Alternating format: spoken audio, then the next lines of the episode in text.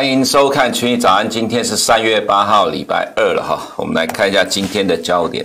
今天第一个焦点呢是历史不见得会重演，但会押韵。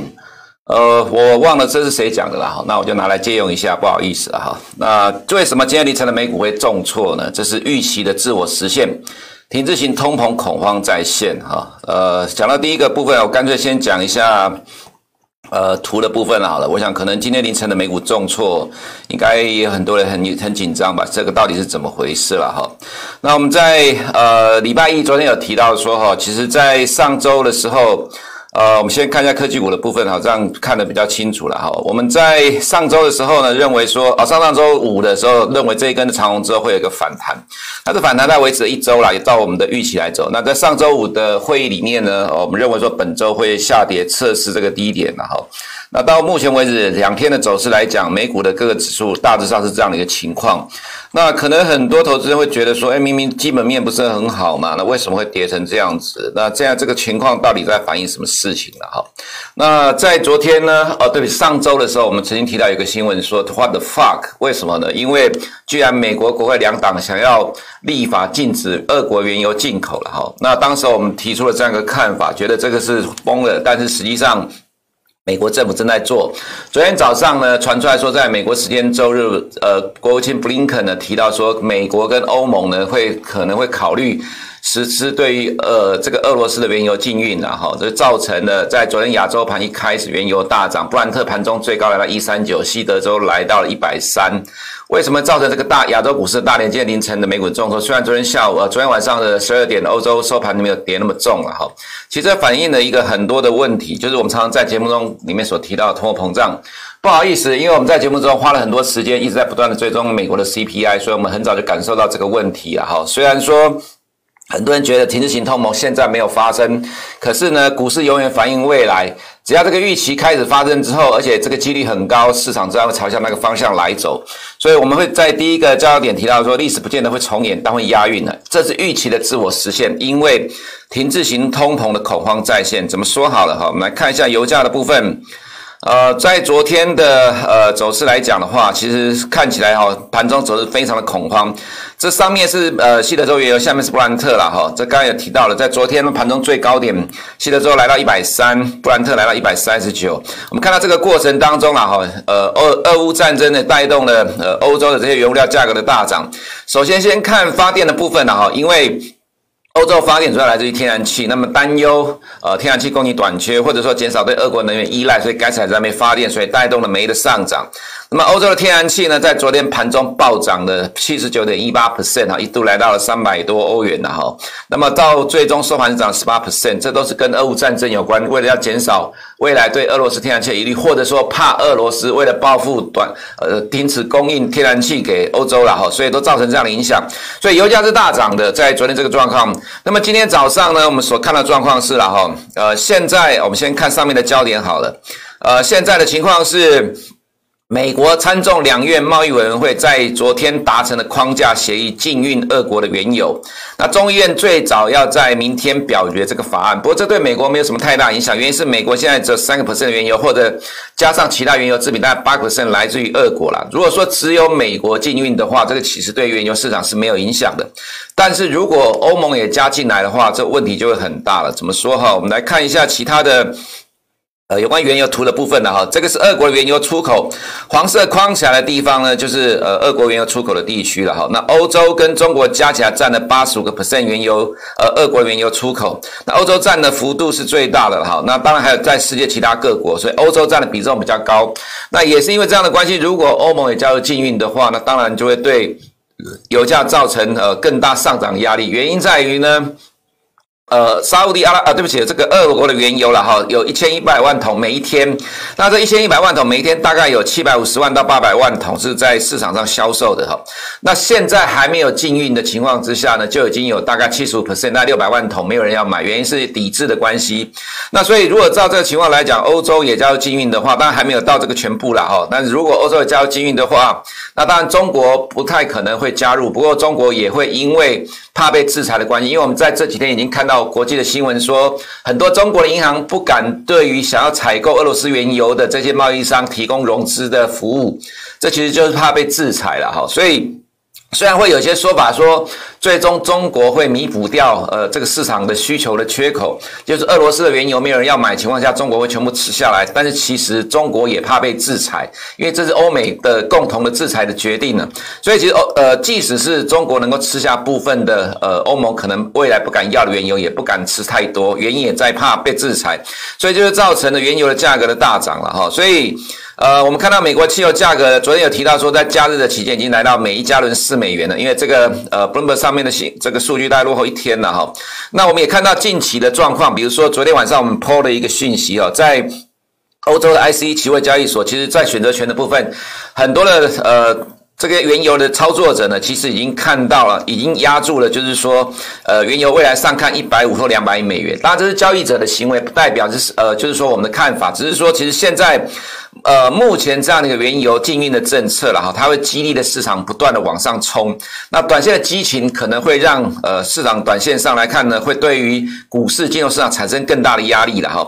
那所以呃，这个情况呢，有就产生另外一个问题。我们昨天有提到说哈，有个图我们没有秀，这边把它补上。来，这个是呃，我们在 Bloomberg 上面所看到一个一个新闻，一个这个图表了哈，就是说这个停滞型通膨被新闻提到的次数了哈，在这是以天的角度来看，那么到近期来讲哈，被新闻提到一天的高达六百六十九次了，当然跟。二零二一年十月来比，其差很多。可是现在时间点跟当时不一样，因为现在俄乌战争激励的全球原油料价格的大涨，所以呢，呃，市场正在反映这样的预期了。那你不要说这个还没发生，不过其实预期已经发生了，所以市场就朝向这样的一个方向来走。那也是因为这样的关系了哈，所以我们可以看到，如果说从西德州的角度来讲了哈，那今天早上大概还在一百二的左右的位置啊。如果说你看到前一次的高点，在两千零八年的时候，油价来到一百。四十七后面崩盘，那有人在讲说是必须要有金融海啸或者是经济的大衰退来让原物料的降温、通膨降温，话是没有错啦哈。不过当时候是因为雷曼倒闭的事件发生这个事情。那么在现阶段来讲，美国经济正在呃强劲复苏的过程，有没有什么事情会足以？呃，让美国经济在这个时候出现衰退呢？目前看起来是没有，唯一的可能是高油价。但是高油价，呃，如它必须要长期维持一段时间，才会对美国经济产生压力。那也就是说，后面的通货膨胀数据上来了哈，才会慢慢侵蚀到美国经济。所以，这个对未来。美国中央银行的动态呢，就必须快速的去升息压制利率，那就反映到了另外一个问题了哈，就是我们在上面的标题里面所提到的第二个部分，难道拜登不管美国经济了吗？生这是生存之战优先于经济啦。那因为很多的投资人，包括同业的部分，我们每天都呃接到很多的问题了哈，所以我们这边。也再说明一下，当然要谈到这个部分，就要看第三个焦点：北约跟美国为何不出兵乌克兰，赶快结束这场战争？我想这是可能很多台湾人的看法了哈。就像昨天看了一个新闻，我们也觉得蛮有趣的，看的真的是笑一笑。那有个新闻说，现在昨天《华盛顿邮报》提到说，现在美国跟西方已经在考虑帮泽伦斯基成立流亡政府了啦哈。那就很多留言，很多人留言说哈，诶，不是台湾的媒体看到的都是乌克兰的捷报吗？都是乌克兰现在在这个。俄乌战争里面占了优势，怎么会突然变成要帮俄伦呃泽伦斯基准备这个流亡政府了哈？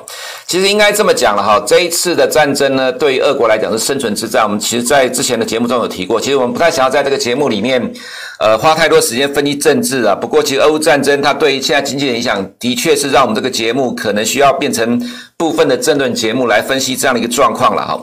那么。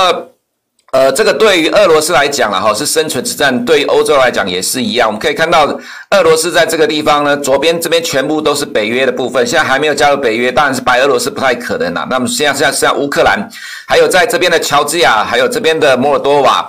那在这一段时间发生了呃乌克兰战争之后呢，摩尔多瓦跟乔治亚都宣布申请要加入北约了。当然这不太可能了，因为如果一旦加入的话。呃，北约让他们加入的话，马上就会引发战争了哈。那也就是说，其实现在对俄罗斯来讲，不可能要让乌克兰加入北约。一旦加入北约，对俄罗斯的冲击就很大，所以发生了乌克呃这个乌俄乌战争。那对于北约来讲哈，我们可以看到上面的芬兰跟挪威的呃芬兰跟瑞典部分，这其实也是接近的俄罗斯。也因为这次俄乌战争提到说呃不排除未来要加入北约啦，那俄罗斯也马上放话。所以其实现在的状况来讲，就是说在过去的北约的东扩呢。看起来好像是利用俄国的国力呃比较偏弱的时候呢，也就是在一九九八年苏联解体之后的国力偏弱，北约不断的东扩，但是其实这边东扩其实已经来到临近俄罗斯的国土了，对俄罗斯产生立即明显的压力，所以发生了这一次的俄乌战争。发生了这次俄乌战争之后。其实对美国、对北约来讲，其实面临的最大的问题就是俄罗斯现在成为了立即马上可能要面对的军事敌人、军事对手了哈。但是也另外一个问题在于说，因为呃这边的部分大部分都是民主国家了，基本上民主国家呃经济成长、民众过的日子很爽，不像俄罗斯的状况呃看起来苦哈哈。呃，对俄罗斯来讲，nothing to lose 啊。但是其实对于这些已开发国家、民主国家来讲，经济过得很舒服，不太可能想要去参与战争了哈。那所以说，其实就变成说，北约不想要跟俄罗斯开战。那当然还有另外一个更根本的原因是什么呢？就是呃，我们引用法国国家广播电台二月十八号的新闻啊，在这里面提到了斯德哥尔摩的国际和平研究所里面的数据，六六二五指的是俄罗斯持有的核弹头。五五五零是指的是美国持有的核弹头。那其实这一次的俄乌战争，俄国已经先发制人，提出要让呃美国的呃俄国的核武部队然后进入战备的状态了。这个其实就是为什么美国不想要跟俄罗斯正面对冲突原因，呃，真正的原因呢、一旦发动核战的话，世界就毁灭了。所以现在都用制裁的情况。那么，所以我们要看一个问题，就是。如果在俄乌战争结束之后了哈，呃，这俄罗斯顺利拿下了乌克兰，对于北约来讲，现在未来呃未来要面临最大的威胁就是来自于俄罗斯的呃军事压力，所以未来呢，整个欧盟一定不断的增加军费，这其实在德国已经改变了他的政策了。那对于美国来讲，如果不发动战争情况之下，要如何搞垮俄罗斯，就是持续的经济制裁、金融制裁。所以呢，现在这个情况对美国来讲了哈。呃，这个就是我们前面我们这边所提到的生存之战优先于经济。你在这个时间点可能没有办法先管经济的，只好先把这场战争赢下来再说。这场战争如果赢不了的话，对于西方自由世界来讲也会是很大的压力了哈。所以这就是政经难分离的地方，在这个时候政治影响到经济，这个时候必须先打赢这场仗。对美国来讲，对俄国来讲，对北约来讲，每个人都想要赢这场仗。但是要怎么赢？不是战争，对北约、对美国不能用战争来赢，只能用制裁来赢了哈。所以这个制裁会持续蛮长一段时间，就造成了什么？上面的停滞型通膨。那停滞型通膨就是从制裁而来，因为要禁运俄罗斯的原油。所以我们看到最近的这个国际的金融市场的反应呢，呃，除了呃刚刚前面所提到的这些状况，这张图我们讲了两个礼拜的了哈。如果投资人你有运气好的话，有照着这里面的状况来。呃，看这个方向的话，我想你应该状况会不差了哈。那在这里面所有相关的，像比如说镍价。今天盘中一度的大涨，哈，大涨了将近一倍。那收盘还是涨了七十 percent。那其他这些相关的，这边只要有提到的，几乎全部大涨。到小麦现在还在涨停板，呃，所以这就是跟基本面有关啦。那投资人，我们建议投资真的还是以基本面当做依据会比较 OK 啦。哈。那个呃，整个谷物的市场都受到这样的一个冲击的，所以我们从前面所看到的这一些的呃价格的部分，它反映了这样的一个逻辑呢。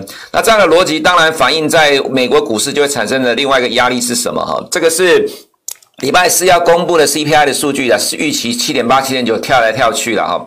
不过真正的问题在于呢，呃，这是 Bloomberg 预估今年的 CPI 数据哦，它是用油价到一百一十美元、一百二十美元这个 range 在估的。如果接下来真的要禁运俄国的原油的话，这个油价还要继续往上冲，那也就这个预估还数据还在往上推升，还在往上调。那问题就在于说，这个情况导致了市场担忧什么？一九七零年代停滞型通膨，因为当时候就是。呃，这个呃，以色中东战争造成的石油禁运了哈。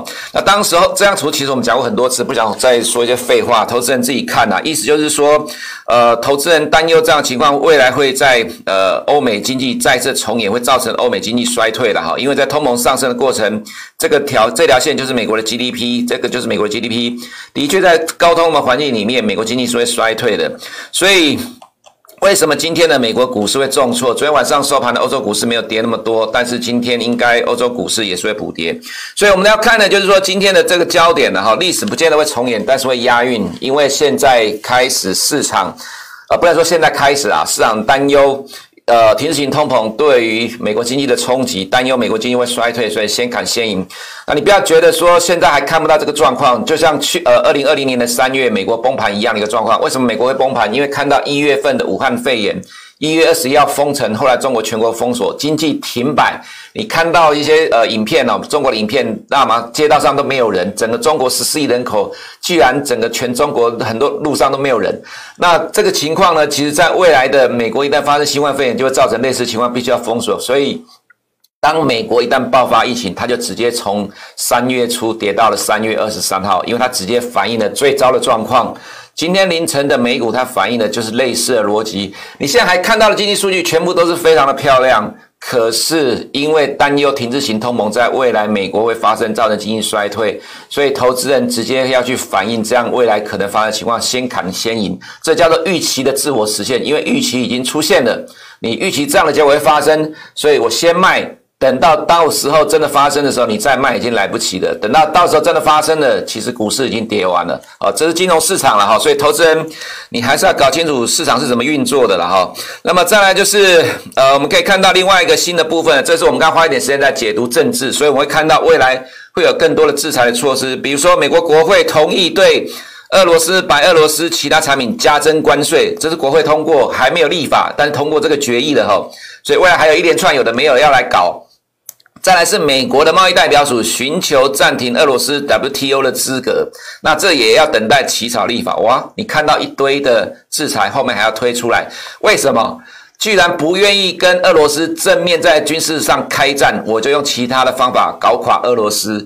一九九七年亚洲金融风暴、亚洲金融危机，后来蔓延到俄国，到一九九八年变成俄国金融危机，俄国金融危机再造成美国 LTCM 倒闭，再造成美股暴跌。这是一连串的效应。现在美国、北约不愿意跟俄罗斯开战，就用金融制裁。就用其他的制裁，这未来会不会影响到美国经济？Who knows？但是历史可以借鉴，所以现在未来还有一连串的制裁等着俄罗斯。所以最坏的状况来了吗？其实还没有了哈。那么 LME 镍一度飙升九十 percent 啊，这刚才大家提到了，三月七号原物料大喷出，不过也是因为昨天的这个禁运的消息啦，所以使得今天呃今天凌晨收盘的这些原物料，我们个人认为了哈，短期之内。呃，短期之内最激情的状况暂时出现了啦，哈，那接下来可能就是震荡盘整，再看后面的这些制裁要怎么推进吧。那这一点是跟昨天的一样了哈，只是要跟投资人，我们今天用昨天同样的焦点，就是告诉投资人要注关注这个状况，因为呃局势的局情况呢，如果要对俄罗斯禁运，俄国也会制也会反制了哈。上个礼拜五，官方声明无法向欧洲跟其他各国提供肥呃肥料原产品的播种。呃，农产品的播种需要肥料，那没有如果没有肥料的话，那就不用收成了。其实这也是俄国的反制的，就像刚才所讲到的，一九九八年的俄国金融危机，结果造成美国 LTCM 倒闭，冲击了美国金融市场。这个情况呢，会造成全球的农产品继续的大涨，那就会冲击到全球的通膨。那所以你看到很多国家啊，不管是大国小国，现在都开始限制或禁止农产品的出口，这又会造成农产品价格的上涨，再冲击美欧的 CPI。再冲击股市，所以俄罗斯也正在反制啊！哈，其实俄国也看得懂这一点，他并没有，并不是没有动作，也是因为这样的关系，所以局势越来越混乱。所以我们建议投资人还是比较提高警觉吧！哈，再就外资卖超台积电三三百四十二点八亿，昨天呐、啊，呃，光台积电部分占外资的总卖超八百二十三亿里面的大概四十一点六 percent。重点在于今天凌晨的收盘，台积电 ADR 大跌五个 percent，所以呢，现在的折价扩大到二点五五 percent，这个意思是今天外资还会继续卖超台积电，外资今天还会继续卖超，昨天跌了很多，盘中跌了五百多点，你可能觉得很恐怖，那今天可能跌幅不会比昨天来的大，不过今天外资的卖压应该还是会持续的啊，所以对于投资人而言。呃，我们还是一直建议保守了，尤其在今年的一月第一周，我们当时候嗅到不对劲的状况，我们认为美股开始要回档，从一月到现在，呃，其实已经将近两个月的时间了哈。那这个修正其实看起来并没有结束的迹象，所以对于多头投资人而言，我们还建议还是建议要提高警觉了。好，来看一下俄乌战争的进展了哈。那么这个刚才所提到的，你看到台湾新闻都是看起来好像乌克兰的战事比较乐观，但实际上。呃，俄罗斯也是有进展的，而且重点在于俄罗斯持有六千多颗的弹头，核弹头。那即使在地面战输了，最终核弹的威胁这个局面来看，俄乌战争其实乌克兰赢面并不大了哈。虽然呃台湾的呃年轻的国民可能需要一点国际的政治的知识了哈，那需要了了了解一下这样状况，你才能做出正确的判断。那么再我们往下看其他的部分，很多都在刚刚讲过了，所以很会会呃会很快的跳过去了哈。那么再来就是重点是看。呃，美国的 CPI 的部分呢，哈，我们还是要强调，就是说，在这个礼拜四公布的美国的 CPI 会去影响到美股。那 Bloomberg 预估的数据是八点零，在前一次呃一月份的数据，市场预期是七点三九，最后来到七点五，这次市场预期是七点八或七点七点九，会不会来到 Bloomberg 预期的八点零？也许有机会。总之，呃，现在这个数据的预估啦，哈，呃，还会再继续的往上修正。如果油价不下来，未来继续往上走的话，这对于今年的美国经济来讲，绝对会产生冲击的。那美国的平衡通膨呢？呃，尤其是十年期的，今天也大涨冲上来了，哈，市场都在反映美国未来的通膨持续快速上升的问题。那升息的动态没有什么太大的改变，这里就不花时间再看了。另外一个部分是十年跟两年的公债殖利率利差来到二十三了。这就是跟你讲说，其实呃，现在对于未今年当然不太可能衰退啦，不过有可能二零二三年会出现衰退的情况。如果俄乌战争后续的制裁拖到今年下半年甚至明年更长的时间的话，但是这个情况呢，美国的中央银行又很难为了经济衰退而不升息，所以呃，大家看着办吧哈。未来的变数真的非常的多，美元的话在这种情况之下更难跌下来了，因为。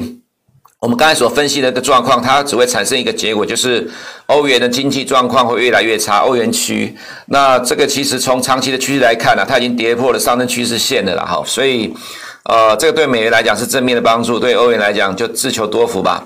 再来就是看到股市的部分，欧洲银行股今天盘中是继续重挫了，从高点到低点跌跌了三十一个 percent，在反映的是对于俄罗斯的制裁，因为欧洲银行股都跟。俄国经济有高度的相关，为什么呢？因为欧洲的能源高度的依赖俄罗斯，欧洲的天然气有百分之四十，呃，原油百分之二十。德国有百分之六十的能源来自于俄国，所以欧洲的金融股、银行股要跟俄罗斯的银行做生意。就像刚刚前面所提到的，俄罗斯的原油在中国其实也没有销好好销到哪里去，原因是很多中国的银行现在不敢融资给贸易商去买俄罗斯的原油。同样的道理，现在这个情况就会对于银行股产生很大的冲击了哈。所以为什么欧洲股市会跌？呃，这是其中一个很重要原因。那欧呃法国跟德国股市已经进入了空头的熊。是了，从高点到低点跌了二十 percent 了。那以美股的部分来看，呃，现在的道琼大家进入了补跌段了。我们刚才提到，在一月初的第一周，我们看到了状况不对，认为美股要进入回档修正，到现在已经两个月了哈。这两个月的过程，到目前的局局势发展来看，呃，应该是还没有结束的迹象了。S M P 五百现在也是在补跌的状况。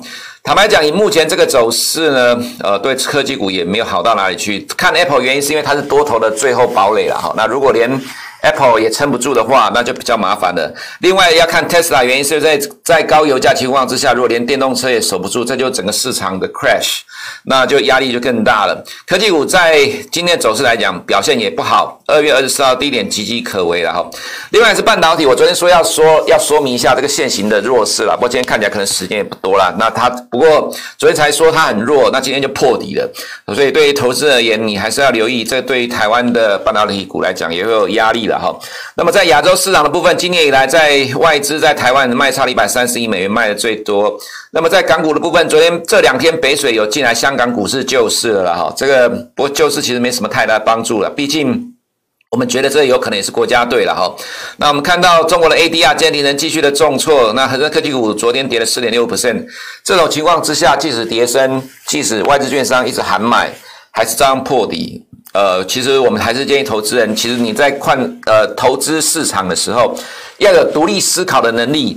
百分之七八十的人的看法不见得是对的了哈。呃，我们之前都说过，其实百分之七八十的券商看好今年的港股跟 A 股，因为已经跌升，去年跌一整年，相对位置比较低。所以呢，看好这两个市场，但是其实目前为止都错了。这两个市场其实还在破底。那当然，其实也是因为俄乌战争的这个演变了哈，超过市场的预期。那沪深三百的话，今天昨天也是重挫破底了哈，即使位阶低，呃，位阶比较低，都是重挫破底了。那么我们回到台股的部分。台币昨天重贬了哈，这代表外资正在汇出台湾，这对于现在台股来讲当然是压力。昨天台积电对于指数贡献了一百六十一点的跌点，今天应该还是台积电的影响比较大。那么以昨台湾呃台股昨天情况来讲了哈，外资卖超八百二十二亿，这是历史次高。这种情况之下，指数不倒也也难呐。那油价的喷出大涨，恐怕会引发全球的停滞型通膨。台股从这一波的高点到昨天低点才跌了八个 percent，相较于全球来讲，已经是强得不得了的市场了哈。不过这是台股投资人的幸运跟不幸呐，因为幸运的是你会觉得说有大人在照顾，所以不用怕天塌下有人撑住。不幸的地方也在于说，也是因为这样，你会忽略掉了国际金融市场的风险。那么现在就是国际金融市场的风险压倒了在这段时间进场护盘的力量。所以，即使买了这么多，它还是往下被灌破了哈。那如果你要从国际股市的比较来讲，现在台股的位阶可以说是全球相对于呃大部分的市场来讲最高的市场。那当然就会产生压力了哈，那你要听得懂我在讲什么了哈。那其实对于 OTC 来讲，高档到低档跌了十三 percent，那这个状况之下呢，呃呃，市场其实需要流动性的哈。那所以对 OTC 而言，像这些小型股反而比较没有流动性的情况呢，其实今天应该会跌得比加权指数来得更重。当然，其他类股里面，我们先看一下台积电啊，今天折价来到了二点五 percent，正在扩大，所以外资现在卖压一定会。更集中在于台积电的部分，即使呃钢铁股有撑盘了哈，不过这个可能也撑不了多久。金融股有这个呃提炼俄罗斯的呆账的问题，所以对台股来讲，整体而言，虽然说我们在这段时间有提到有多方的控盘、多方的撑盘，大人在照顾台股相对抗跌。不过如果美国要禁运呃呃这个。俄罗斯的原油的话，这其实会产生更大的冲击，全球的停滞型通膨。那这个对于台股来讲，其实投资人从高档到昨天之前是没有跌很多，但是现在面临的是真正全球经济可能衰退的压力，所以投资人还是要提高警觉。以上是我们今天群益早内容，我们明天见。全球已有超过一百三十个国家宣示了二零五零年净零碳排，纷纷祭出燃油车禁售令。未来要维持动能不间断，谁来神救援？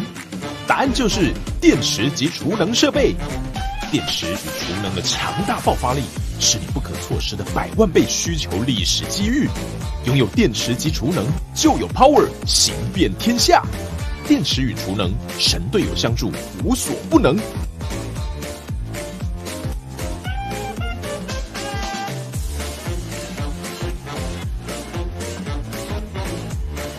不断电，得电池者赢天下。零零九零二，中信电池及储能 ETF。